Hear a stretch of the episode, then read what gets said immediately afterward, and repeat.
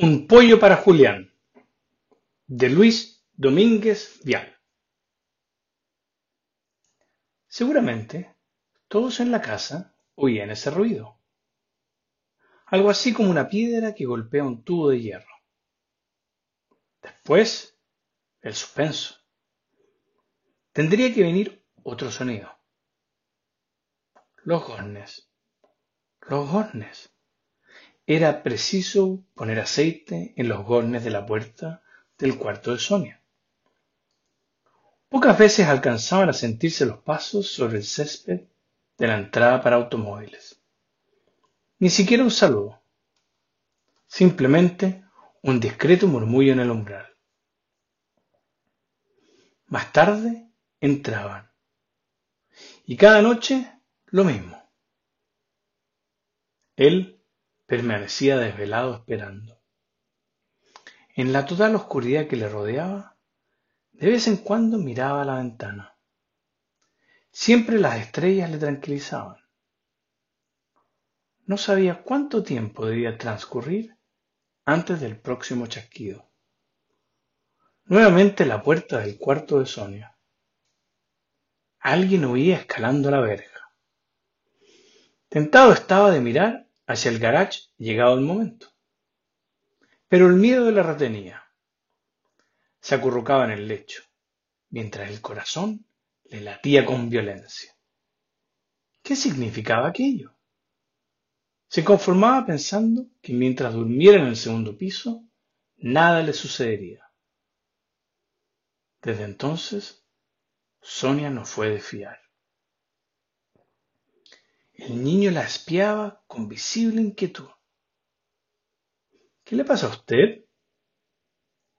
¿Por qué me pone esos ojos? dijo la empleada. Julián se limitó a enfrentarla trémulo, sin chistar. ¿Por qué me mira así? ¿O yo? El niño esquivó el coscorrón y desapareció de la vista. En la mañana, antes de que pasara a recogerle el autobús del colegio, Sonia ponía en la mesa el desayuno de Julián. Todo dispuesto, él llamaba a Cufo, un perro boxer, y dábale a probar lo que comería. Solo se desayunaba una vez comprobado que Cufo no ofrecía ningún indicio de envenenamiento. Bruscamente tornóse desconfiado. A cada paso esperaba encontrar la traición acechándole. A veces no se reconocía. ¿Cómo iba a ser posible que él estuviera mezclado en algo tan extraordinario? Observaba en la sirvienta los menores detalles. Cualquier cambio le intrigaba un par de pendientes nuevos, un pañuelo. Cierto día, Sonia se peinó el pelo tirante en las sienes, rematando un moño en la nuca. Ello bastó para provocar a Julián una situación embarazosa. La profesora de aritmética se peinaba de idéntica forma. ¿Por qué me mira el pelo, Julián? No, señorita. ¿Cómo que no? Es el cuadro ese, señorita. La atención se concentró en una litografía que representaba a Moisés rescatado de las aguas. Desde entonces, la señorita Frida solía mostrarle grabados y estampas de artistas famosos. Julián debía fingir ante ella una evidente inclinación hacia la pintura. Al llegar la noche, el mismo sonido. Tal vez un poco más notorio. Igual el murmullo junto a las gradas, que a veces se convertía en una simple conversación. Cuando cerraban la puerta, cesaba todo ruido. El cómplice de Sonia entraba en confianza aunque Julián creyó que era su oído que se afinaba. Una noche les escuchó discutir. El hombre tenía voz alta, levemente nasal. ¿Cómo no contarle a su madre? ¿Y cómo hacerlo? Ella no era de las personas que escuchaban los cuentos enteros. Pasaba las primeras frases, observaba el jardín o jugaba con el cigarrillo. A la postre, invariablemente, lo hablaba todo. Nada le sorprendía, porque conocía todos los finales de todas las historias de todos los países. Mientras se arreglaba el pelo, solía decirle, Julián, vas a irte a lavar las rodillas. Además, mamá estaba raras veces en la casa. Tenía una multitud de amigos. Lo mismo papá. A veces se juntaban todos en el salón y Julián no podía dormirse ni oír el golpe contra el tubo de hierro. Las risas se prolongaban hasta que se desvanecían las estrellas. El ritmo de esa música continuaba en los tímpanos varios días más. Al mediodía siguiente, mamá asomaba soñolienta a la puerta de su dormitorio, y entre los despojos del tarareo de una canción, ordenaba a su hijo, Julián, anda a decir que corten la manguera para bañarme. Su padre era distinto. Al menos, a veces solía llamarle camarada. Por desgracia, junto con llamarle de ese modo, rogaba que le dejara el paso y vacilante marchaba a acostarse. Resultaba un hombre magnífico, a pesar de que no creía en nada. A todo decía, eso no puede ser verdad. O, a otro perro con ese hueso. O, que me ahorquen si no es mentira. De ahí no lo sacaba nadie. Por su parte, tenía especial cuidado en no contar nada. De hacerlo, podía dar por descontado que le negarían el hecho. Una noche provocó una tempestuosa discusión. Todos le suplicaron que se fuera a acostar. Y, por extraño capricho, accedió. Mas al pasar frente a la puerta del cuarto de Julián, éste oyóle murmurar. Son todos una tropa de mentirosos. Un domingo, Julián fue llevado por su padre a ver una película sobre el viejo oeste norteamericano. Sin cesar, se sucedieron toda suerte de indios y de vaqueros. El niño salió radiante de alegría a respirar aire puro. Pero la sola idea del retorno a casa ensombreció su rostro. Intentando aprovechar el momento, decidióse confiar su secreto. En cuanto subieron al automóvil, Julián empezó. Oiga, papá, la Sonia no es de confianza. ¿Cómo? ¿Ha oído usted un ruido en la noche como... como la señal del indio al blanco amigo? interrumpió. Julián comprendió que todo estaba perdido. Efectivamente, la señal del cómplice de Sonia era igual a la del indio. Mira, Julián, continuó el padre, no te sugestiones. Estas son novelas.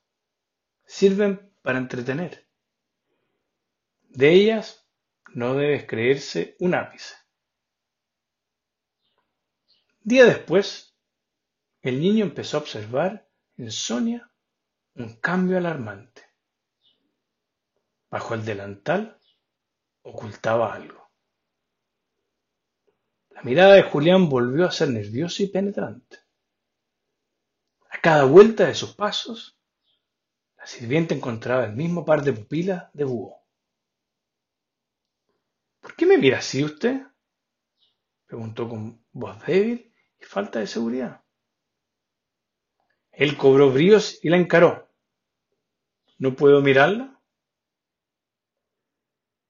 Usted me anda acechando. Y usted no tiene por qué decirme nada. No sea atrevido.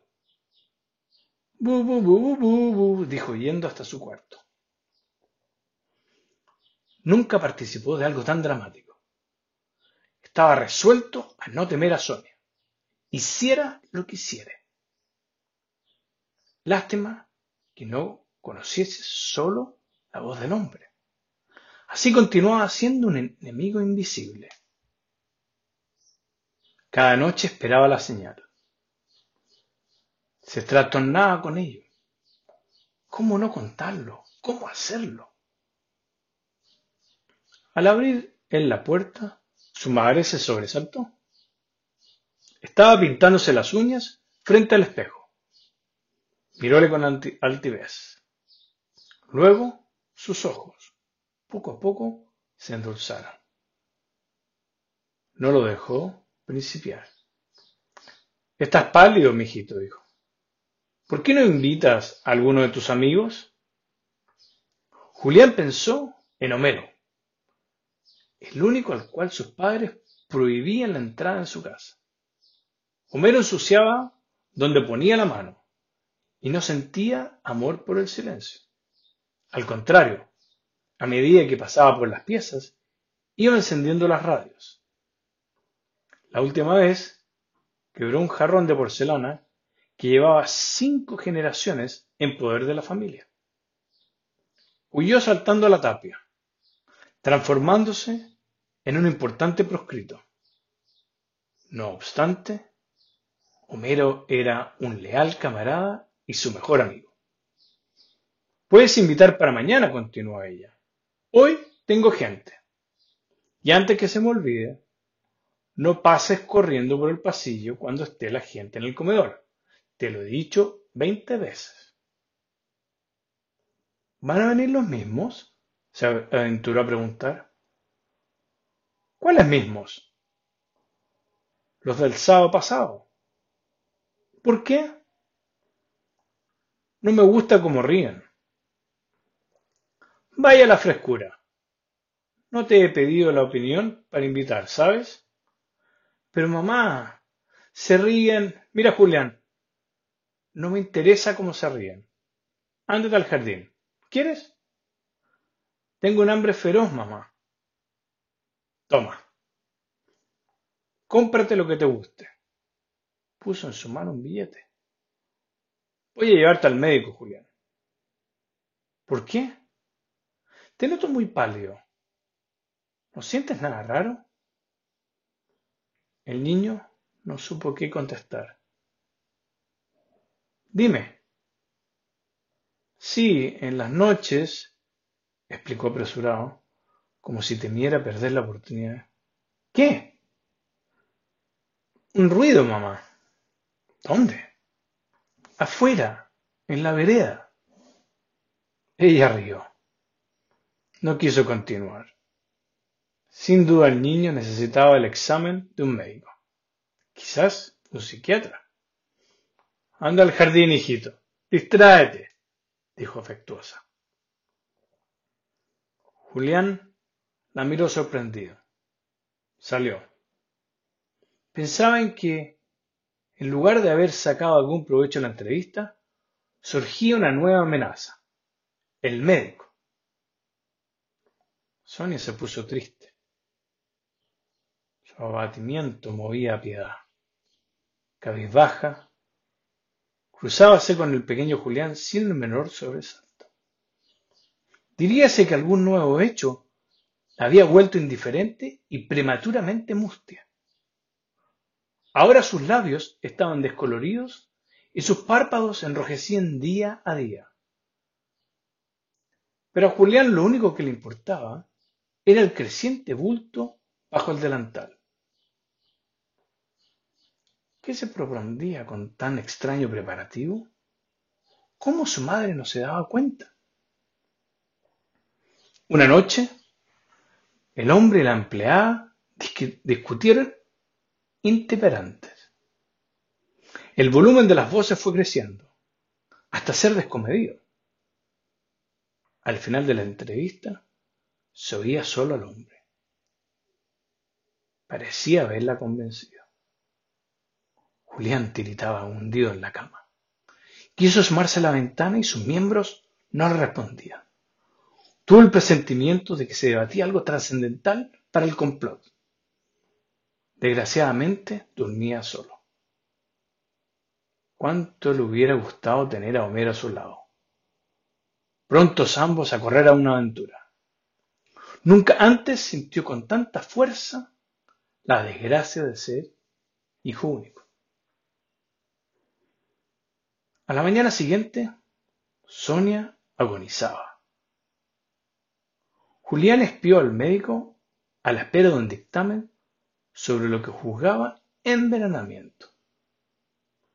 Pero fue en vano. Este no parecía tener nada que decir. Los padres del niño se pasearon toda la mañana por el corredor. Están ofendidos, comprendió Julián. El hecho era una desconsideración con alguien. Él no terminaba de entender quién ofendía a quién. El caso es que sus padres aparentaban culpar a Sonia. Era una empleada excelente, doctor, decía ella. La teníamos desde hace un año, tres meses. Y ahora, ¿qué me iba a indicar usted? El médico movía la cabeza sin cesar. Solo emitíamos los sílabos y palabras ininteligibles que se negaba a repetir. Ahora habrá que preocuparse del entierro, dijo el dueño de casa. Julián se sobrecogió al oírlo. Al mismo tiempo, admiró su interés. ¿Por qué diablos tendrán que abortar estas tontas? exclamó ella. ¿Qué haces ahí, Julián? Ándate al jardín de adelante. ¿La envenenaron, mamá? ¿Qué? Si la... No, envenenaron.